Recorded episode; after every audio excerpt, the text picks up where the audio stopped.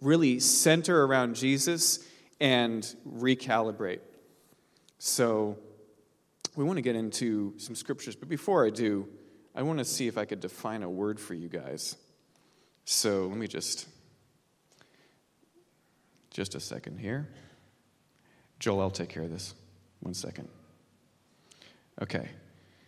Just got to get a little more high end there. Okay, so there is a word that I want to talk about today, which is the word jaded. Anybody know what I'm talking about? The word jaded. You ever heard it? Everybody ever been jaded over anything? Yeah. Jay Creasy. I love you, bro. Bro, you sounded good on that guitar. You always sound good, bro. Um, but there's, there's something that's really weird about human nature, which is that you, go, you do anything for long enough and you're going to hate it, no matter how good it is. And you're probably wondering why this has anything to do with fasting. I will give you a clue. Um, in the Oxford Dic- Dictionary, this is what the word jaded means it means tired, bored, or lacking enthusiasm, typically after having had too much of something. There's some synonyms here.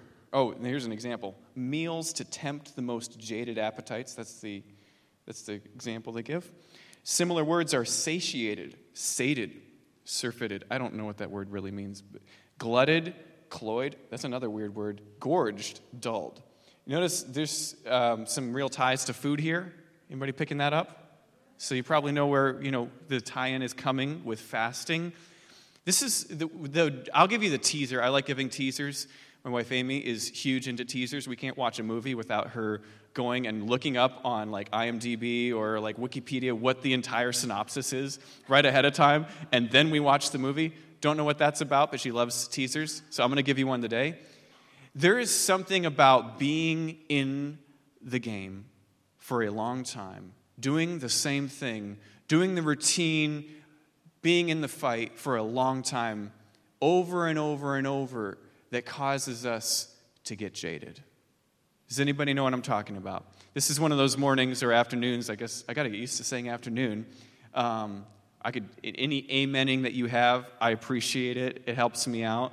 I'm, a, I'm just a beginner on this stuff. Um, but there's something about human nature and the things of God it's the things of God. We're, these, we're not talking about just food here.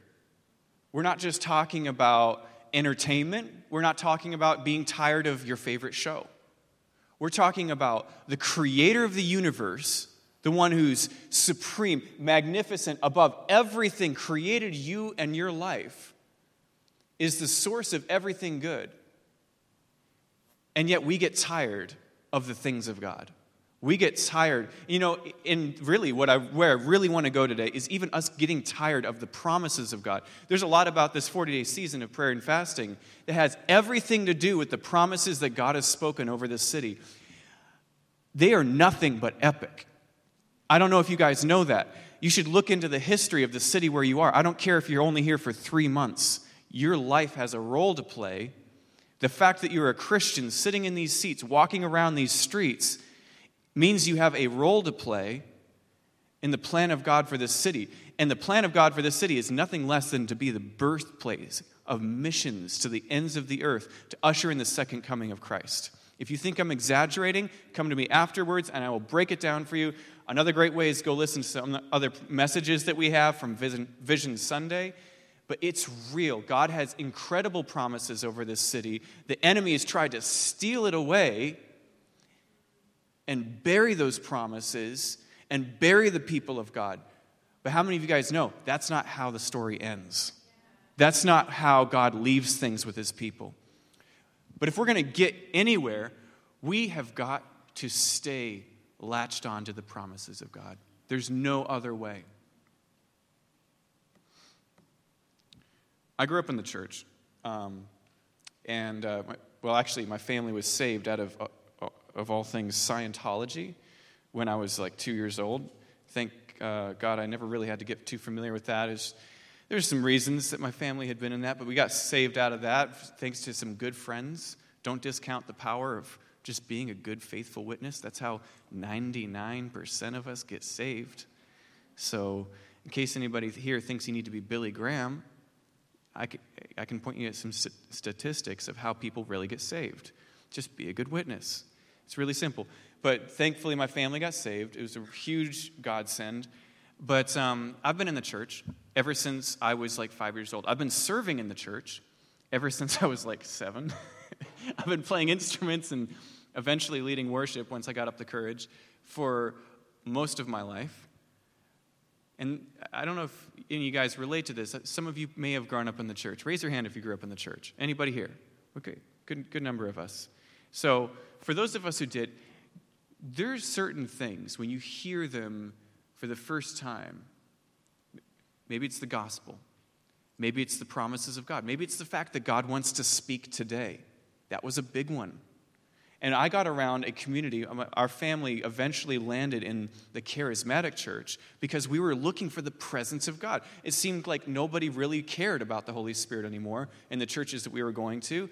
And we ended up in a Pentecostal church, then a charismatic church, as my family was seeking the real deal. And when my mom grew up knowing she heard the voice of God but was lost, completely lost, and when she finally found the, you know, Jesus, she was like, okay, but I know God speaks. So we wound up in charismatic church. And I know a lot of people, and I've grown up in this region, New England, my whole entire life, and I've gotten to know a great many people who I really dearly love. And some of them have stayed the course really well, but a lot of them are jaded. And it's not because of anything that God did, it's because they stuck around. Actually, I'll break it down. This doesn't even have anything to do with my message, but they just heard the same thing over and over and over and didn't find a way to apply it and got frustrated. That's really the bottom line. And some of those things come from missed expectations. And if your expectation is constantly to be, oh, God's anointed me, so I'm going to be a Billy Graham, guess what? We only need so many people up here. I'm sorry. we don't need that many people on a microphone. You know, I mean, if you're called to that, that's awesome. Most of us are called to preach the gospel clearly to someone in your cubicle. That is really how it works. And to be honest with you, I don't perceive this as being the greatest fruit of my life by far. Actually, it's our community group, which we hugely enjoy leading, and it's my desk mate at my shared office. And um, those are long games, my friend. Those are really long games, but it's, it's worth it. But back to being jaded. I have, I have uh, an interesting story for you. Um, I'm an all or nothing person. Any of my friends, my wife can tell you that. Anybody can tell you that. I'm either not moving or I'm pedal to the metal. That's the only two modes I've got. Very binary. So, one night, this was like seven years ago, and uh, where's Izzy? Is she is she around? Oh, there you are. You know this. Yeah, gonna, you probably know what I'm about to say. But uh, there was this prayer set. It was about 8:45 at night. We were wrapping up. It's a good prayer set. I should have probably been focused on the Lord, focused on what we were praying about. Um, I was to a degree, but all of a sudden, I don't know how, I don't know why, out of the blue, I wasn't even that hungry. Out of the blue, I got this immense, strong, specific craving for fried dough. And I did what any sane person would do. And as soon as the prayer set was done, I looked up who made fried dough within a two mile radius and was still open at nine o'clock at night. And so I found this place called Big Daddy's down the street. And it's about as sketchy as the name would imply. So, not kidding, that is what it's called. I'm pretty sure they're not just serving food there. Don't know what else is going on, but there's definitely a side hustle. So, I went down there. Izzy, I think, were you in the car? You jumped in with me. We were living in the same house at the time. So, we, we all got in the car. We went down to Big Daddy's, ordered myself up a huge thing of fried dough, brought it home, and just gorged myself. I just ate fried dough until I literally couldn't move. Now, at that moment, fried dough was the best thing in the world. It was the thing I wanted the most. And 10 minutes later, you could not have paid me to eat any more fried dough whatsoever. In fact, no longer, no, not only could I not move, I was in pain. This is just a glimpse into my personality, guys. Like, this is really what my wife has to work with. So I was in pain. I couldn't move, feeling sharp pains. I had to go walk up and down Western Avenue at 10 o'clock at night so that I could somehow get everything just kind of reorganized so that I would be able to have like some, you know, relief of the pain. There's, there's just something really interesting about the fact that, you know, our cravings, our desires, everything looks better over there. Everything looks better somewhere else. We're always reaching. This is a sad thing about the American dream, isn't it? We're just reaching constantly, and you get it, and you're like, that's pretty disappointing. Go to the next thing. But the promises of God are a long game. They're not just something that you get momentarily, and then you just are there, and then heaven's on earth. I don't know if I just triggered anybody who's charismatic. I believe in heaven on earth, piece by piece. I don't believe in kingdom now theology, though. And um, you probably shouldn't either. I can talk with you about that too. But, you know, we're not just going to see everything just get fixed instantaneously just because God did one thing, just because God healed one person. You know, if you read the Bible, when Jesus healed somebody, often there was mixed results. It didn't just mean that everything was just suddenly all better. So there's something about holding on to the promises of God. These friends of mine, not only do I know jaded people, I know people who've walked away from the faith simply because they went hard and they, their expectations were for something that were not necessarily what God was promising. See, we take the promises of God and we translate it into our own version of whatever God wants to do. We translate it into what I want. That's really what we do. We put times on it, we put dates on it just because we want to see God do something at a certain time and we really want to have our life just transform overnight. We want to be happy. And God might just be saying, No, I'm working on this thing. I'm going to do this thing. And then we're going to work on this thing. And we're just like, Oh, we're working on this thing. And this is going to be great. And then this is all going to be better. And that's not necessarily how the promises of God work. We go from hyped up to burnt out. And I just want to say this morning the promises of God don't have anything to do with hype. They don't have anything to do with us, you know, manufacturing and making bigger what God is going to do. I will say this though, what happens, what causes us to become burnt out is that we make temporary what God is doing for the long run we make into a momentary win, a momentary battle, things that God is working on for generations. Let me ask you this question What if the work of your life was just to see the next generation, not even your own children? Perhaps you might not have children, but to see the next generation walk into the promises of God and see revival. How does that sit with us? For many of us, we can't imagine living that way. Because I need to see myself become a big shot. I need to see myself become a rock star. I need to see myself become a successful business person. I need to see myself with three cars. One of them's a Maserati, a white picket fence, the perfect house. If it doesn't line up for that for me, then I'm not in. That's our mentality. When God builds for generations, you know, there's people who dug trenches in the Spirit, who pastored for decades and decades and saw nothing, but you have benefited from their lives. Anybody ever read Brother Lawrence? Anybody ever read Practicing the Presence of God? Is that, is that such an inspiring book? If you haven't read it, I encourage you to pick up a copy. It's not gospel, it's not perfect theology, but it is a relationship with God on paper. And when you read it, you have no choice but to get in the presence of God. It is that compelling and it is that life changing. It wasn't even written by him, it was written by his friend.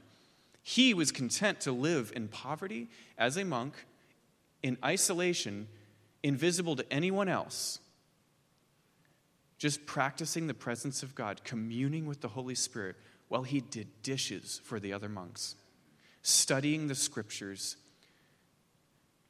that was his life. He wasn't looking to create a best selling book that would be read by millions and millions.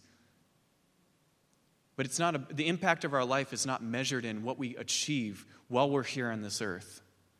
And there's this element of the American dream that's wrapped itself around every concept we have about church to such a degree that the promises of God get spoken over your life, they get spoken over the church. We hear it, we know it's of God. And we get completely disillusioned and we become jaded because it doesn't fit our measure of success.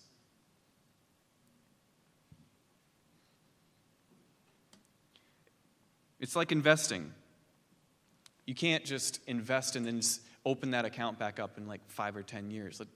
You, you don't open that thing up in two months. You don't open it up in four years. You open it up in 30 years, and you find out that some sort of crazy compound interest has been happening, and you actually have a fund now. That's how that works. You got to keep pouring into that thing relentlessly for years and years and years and years. You can't just you can't just do a pot shot and just speculate on that thing. That's not how investing works. It's just a simple natural principle. And somehow we think that because we're charismatics and because God is powerful, He wants to somehow supersede the way that He normally works.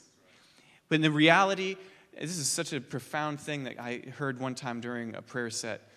It's one of those few times that I heard the voice of God. It wasn't the voice of the devil telling me to eat fried dough this time. It wasn't, it wasn't my own, I don't know if that was the devil or my sinful appetites or just natural appetites. I will never know, probably until I reach eternity. But this time I was praying and I heard the voice of God. We were praying for revival. This was a long time ago. We were praying with a group of people, um, most of whom are not any longer praying for these things. I, maybe me and one other person are the people left still praying for these things and this is only like nine years later. And um, just as an example of how jaded and you know how jaded we get, and then we have to quit, just because we can't. You can't keep going. You know, it's true. I, what is that? What is that scripture? I should have it. But um, desire fulfilled is a tree of life. Somebody help me out. And hope deferred makes the heart sick. Thank you, honey. So it's in Proverbs. There's, there's a reality about hope deferred what are we putting our hope in? What are we, you know, as we're fasting for 40 days, just to kind of keep us all focused in, because I know I can definitely go on bunny trails and it, I might lose some of you guys, but bringing it back in, this is about the 40 day fast that we are on. Specifically, this is about the promises of God over your life, over this church, and over this region that we are praying into. We're not just fasting so that we can deny ourselves food. We're fasting so that we can become sensitized to the Holy Spirit, so that we are fueled to pray harder. So we are fueled to pray not with a jaded spirit, but with a sensitive heart that just says, God, I want to know what you're doing, and I want to partner with it, and I want to pray for that. I want to pray into it. I want to partner with you. And that's what fasting does it sensitizes us to be able to do that.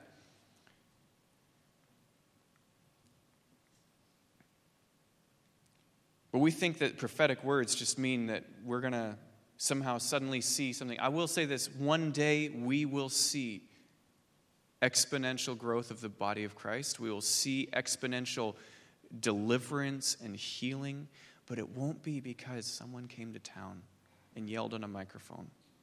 It won't be because we had incredible rock music. And I'm sorry, I love rock music because we play it, but that's what we're playing okay? And there's nothing wrong with that genre. It's really good. It's a great genre for doing worship music. But we have to remember that just because we have a good sound system and because we have an award winning band, I'm not necessarily talking about us, although we have a good band. Um, but I'm saying, like, you go listen, I'll just drop names. You go listen to Bethel, you go listen to Hillsong, have a good time. Worship God, get into it. That is awesome, that is of God. But just because somebody came to town with a big microphone does not mean any sort of move of God is coming. And we know this, but somehow we, we somehow get ourselves hyped up so that maybe this time, maybe this is it. Maybe, the, maybe if I just go to this concert with Casting Crowns or with Bethel or somebody, I'll get changed. I'll get rocked. I mean, go with expectation that you'll get changed. But it's not going to be because some band came to this city that this city gets changed. It's not going to be because some big name speaker packed out TD Garden. It's going to be because a company of people held on to the promises of God, relentlessly praying year after year after year in obscurity. Almost every theologian can point the missions movement, all of it, back to the Moravians. A group of people who prayed two by two for a hundred years in obscurity. People who were so radical in their faith that they would sell themselves into slavery so they could reach just 300 slaves on an island that their master had vowed would never hear the gospel. So they sold themselves as slaves to reach those people. But we don't know about these people, we just simply reap their benefits. And the modern church is built on the back of that kind of mission movement. But it was birthed out of two people at a time praying in a prayer room. The move of God is going to come because the people of God didn't give up, because we kept going, because we kept doing church, because we kept discipling, because we kept reaching out to our neighbors, because you didn't just get jaded in your life and you didn't just help me out. I appreciate it. I need it to some degree. I'm already, I've already got this uh, to some degree of uh, fire, but I'll take some more encouragement. But it, it'll, it'll come because we didn't give up in our own lives. Revival does start with you, revival does start in your own heart. And when we become jaded, it is a great time to fast. It is a great time to start praying. It is a great time to start saying, God, I don't care the way that I used to care. I don't live this the way that I used to live it. You know, there's just a really amazing quote that I want to jump on down to. I was going to end with this, but then we got to get into some scripture, and then I got, I got to end right now. Never mind. Okay. Does anybody know that I got to summarize some things? My goodness, I got to watch the clock. Um, the children of Israel. Let's go to Numbers 13 for just a quick second. I got to grab my Bible. Forgot that. Numbers 13. We're just going to go to one specific verse here since we don't have time to go through the whole story. But this, these 12 scouts get sent out to scout out the promised land, and they come back, and only one of them is excited about it Caleb. The rest of them will never know. Well, we can see their names, but nobody really cares because they turned the children of Israel to revolt, and God was so tired of the whole thing, he wanted to start over and just say, Moses, let me just start with your lineage, we'll make a new nation. But Moses interceded. Hallelujah. There's an example of intercession. 1325. After exploring the land, they returned, um, returned to Moses. Go on down to verse 30. Um, Caleb quiets the people and says, Let's go at once to take the land. We can certainly conquer it. But everybody else has seen the giants.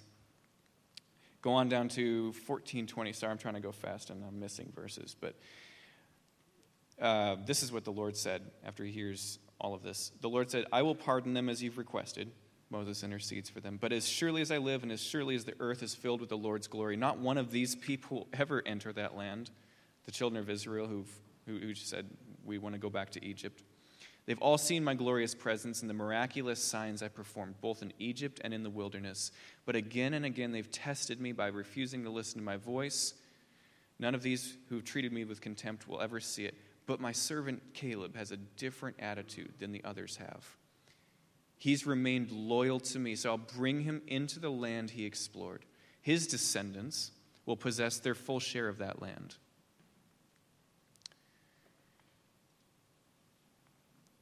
The power of this is in that Caleb had been the exact same journey as all of the Israelites. He'd been trotting through a hot desert for years, and they were ready to go in the promised land. He was ready. Eh, no matter the obstacles, he had faith. But he was willing to stay the course, and he was the only one besides Moses and Aaron who got to go.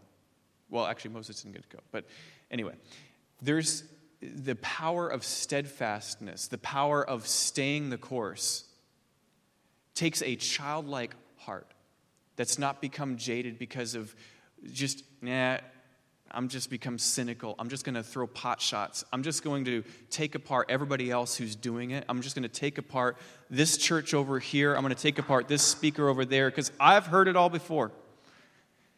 There's an element of just hearing everything before that all of a sudden we're an expert.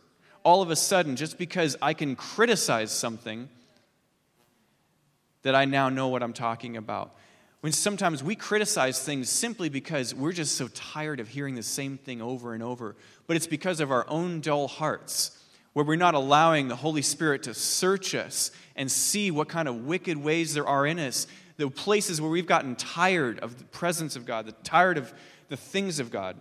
This is the quote I wanted to read, and we'll end with this. This is from G.K. Chesterton. Ch- Chest- Chesterton. Good Lord. Because children have abounding vitality, because they are in spirit fierce and free, therefore they want things repeated and unchanged. They always say, Do it again, and the grown up person does it again until he is nearly dead. If you've ever taken care of a small child, that is definitely true. Um, our little nieces uh, taught us that lesson. Um, for grown up people are not strong enough to exult in monotony. But perhaps God is strong enough to exult in monotony. It is possible that God says every morning, do it again to the sun, and every evening, do it again to the moon. It may not be automatic necessity that makes all daisies alike. It may be that God makes every daisy separately, but has never gotten tired of making them. It may be that He has the eternal appetite of infancy, for we have sinned and grown old, and our Father is younger than we.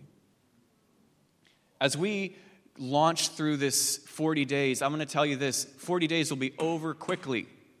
And we can go right back to our routine. I don't know what you're fasting, but if you go back to right, right back to watching our television shows, or right back to eating our favorite food, or right back to social media, or whatever it is, it's so easy to just move right on, go through the motions, go through the reps, and I'm done with it.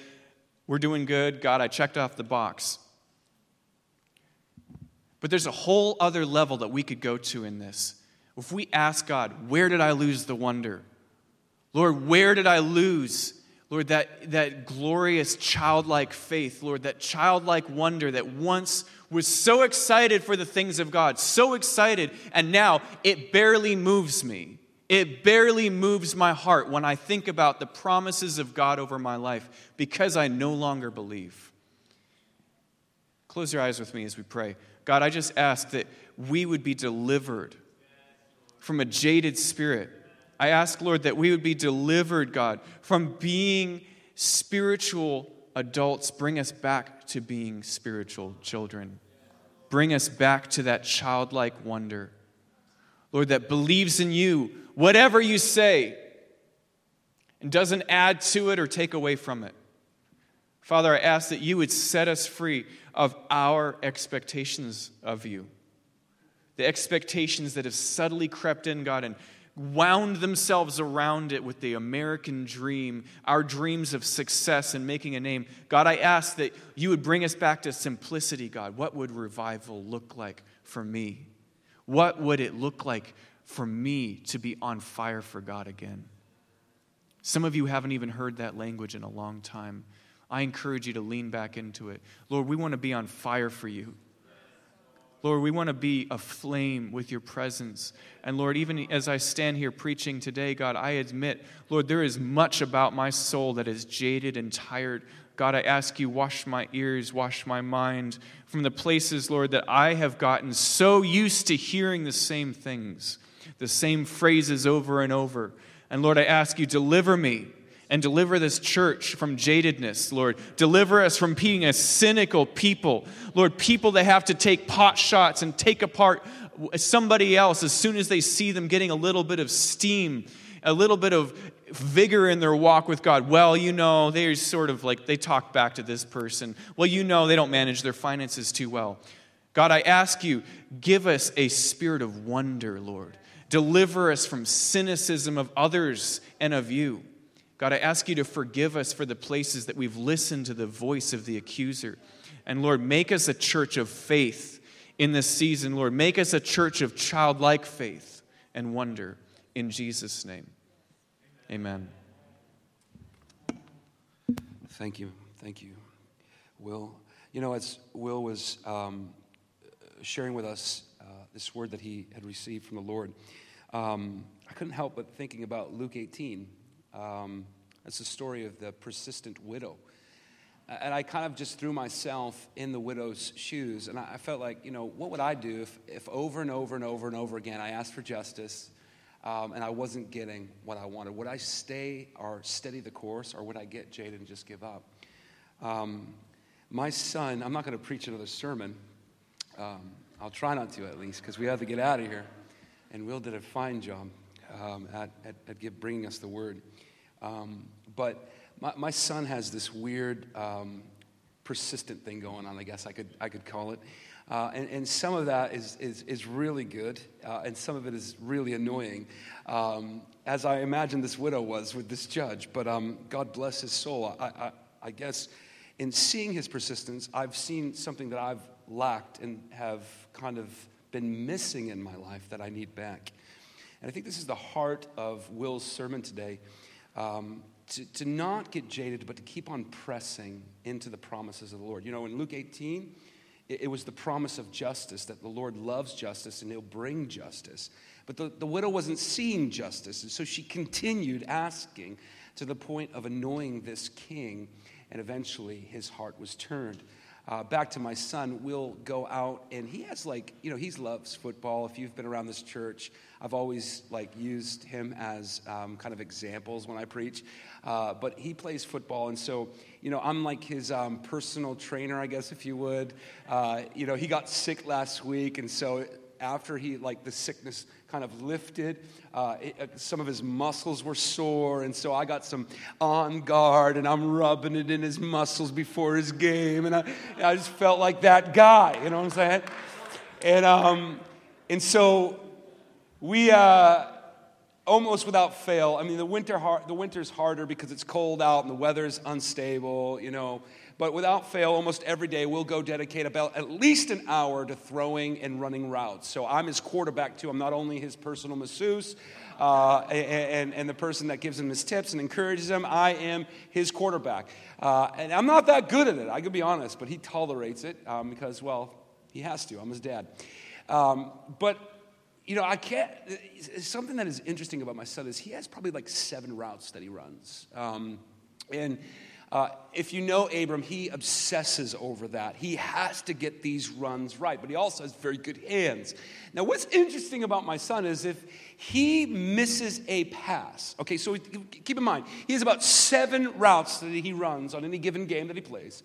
But if he misses one pass in that he does not catch it or runs the route right, he will come to me and not only say, let's do it again, he will say, let's start from the beginning.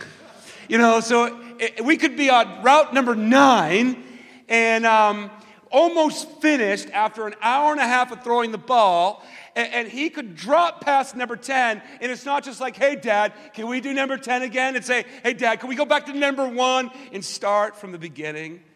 And, and you know, this could be annoying. But as of lately, I've kind of cherished this about my son. Because if it was me, I'd just like, you know, I'd give up, right? I'd just be like, hey, listen, we tried this. I got to number nine. I dropped number 10. Let's just go on. Matter of fact, it's cold out here and it's raining. What are we doing, anyways? But, but I can't help to think that that's some of the tenacity and persistence that Jesus wants to give us regarding his promises. We're so apt to, again, I'm not trying to preach sermon number two, um, but we're so apt to giving up prematurely right? I think about this service, you know, you know, just a couple weeks before starting a second service, it's like we were busting at the seams, like we were bringing chairs out. And it's just like, wow, God is doing something. Then we start a second service, and it all just kind of like peters out a little bit. The momentum kind of wanes a little bit. And, and you're kind of caught up in like, are we going to continue this, Lord? Are we going to kind of like, you know, we feel like you've spoken to us. We feel like you've given us a promise here to continue uh, in proclaiming the gospel to people, as many people as we can. But, but there's not a lot of people showing up. Now, mind you, we're only on week Sunday two, so that would be kind of ridiculous to give up. But the thought crosses your mind from time to time. And, and, and I think God wants a faithful people and I think the, the ways in which we get there is through persistence. It's doing uh, the work that we might sometimes not want to do. It's after dropping past nine, uh, getting back up, and not only just asking for past nine again, but saying, Dad, can you take me back to the beginning? And I think fasting is going to help us get back to the beginning of some real powerful things and needed things, not just for the life of the church, but your own hearts. Um, that's what I felt like saying. Will, thank you for bringing us the word. Yeah, you can put your hands together. Um, hey, so look around you. We got some work to do. It's 1:36. We're a little bit behind the clock, but I got an okay from Mario. He's given me two dates that he needs us out here by two, so we're doing pretty good. Um, listen, we got some work to do. All right, like we, we want to build this service. So so get people here. Like, get people here, uh, as Will was, uh, was talking about his coworker. You know, who, who's working next to you? Who, who's in your classroom that your heart's been kind of uh, uh, uh, stirred for and you've been praying for? Who's your neighbor? You know, um, who's somebody you just bump into on the streets? I mean, why not? Get them here, get them exposed to the gospel, and let's grow this service. Awesome. So, um, all teardown teams, so a couple things stick with me before we start moving. So, all teardown teams, including Jungsu's team, um, so stations, operations, the big stuff, huddle over there in a minute, okay, so you guys can get a quick, like, you know, divide and conquer type of thing. Everyone, our guests, again, I said this last week, we're family, so if you can help bring your dishes to the sink. So, meaning, if there's papers around you, if you guys can please bring those toward the info center. Ushers today, if you can also please do a double look if anything, if people missed cups, coffee cups, things like that. So, ushering team, please your area that you were passing the baskets if you can do a double check. Um, and if you want to join our volunteer team, I mean, guys, this is pretty fun. So please talk to Karen.